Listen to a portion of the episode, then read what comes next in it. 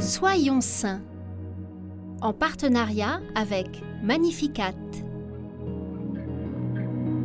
En ce 14 janvier, nous souhaitons une bonne fête aux Félix, Nino et Nina. Aujourd'hui, nous célébrons le premier laïc indien canonisé, Saint Devasahayam Pillai, né en 1712. Fils d'un prêtre hindou, il occupe de hautes fonctions à la cour du Travancore au sud de l'Inde. La rencontre de Stage de la Noix, officier catholique originaire des Pays-Bas méridionaux, fait naître en lui le désir de devenir chrétien. Il est baptisé en 1745 par le père jésuite Jean-Baptiste Boutari. Il prend alors le nom de Devasa Ayam, traduction tamoule de Lazare, signifiant Dieu a secouru. Sa femme et d'autres membres de sa famille se font baptiser ensuite. Sa conversion irrite la communauté des brahmanes et de hauts fonctionnaires intriguent alors contre lui, obtenant que Devasa Ayam perde sa place à la cour.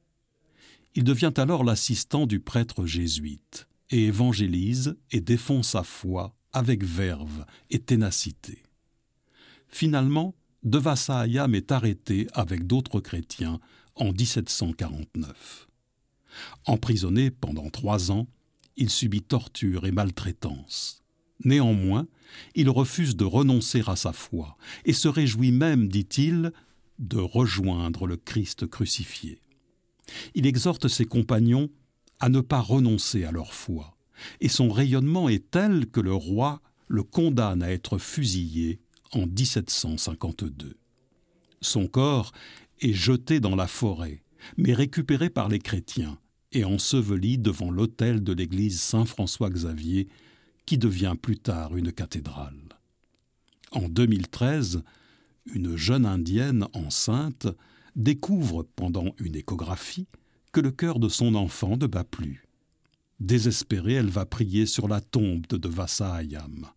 C'est alors qu'elle sent son bébé bouger et l'échographie confirme que le cœur s'est remis à battre. L'enquête médicale n'a pu apporter aucune explication scientifique à ce mystère. Et c'est grâce à ce miracle que Devasa Ayam a pu être canonisé en 2022. Seigneur Jésus, Devasa Ayam a pris le nom de Lazare, ton ami, à qui tu as rendu la vie. Toi qui es compassion, tu viens nous chercher au cœur de nos souffrances et tu ne mets aucune limite à ta miséricorde.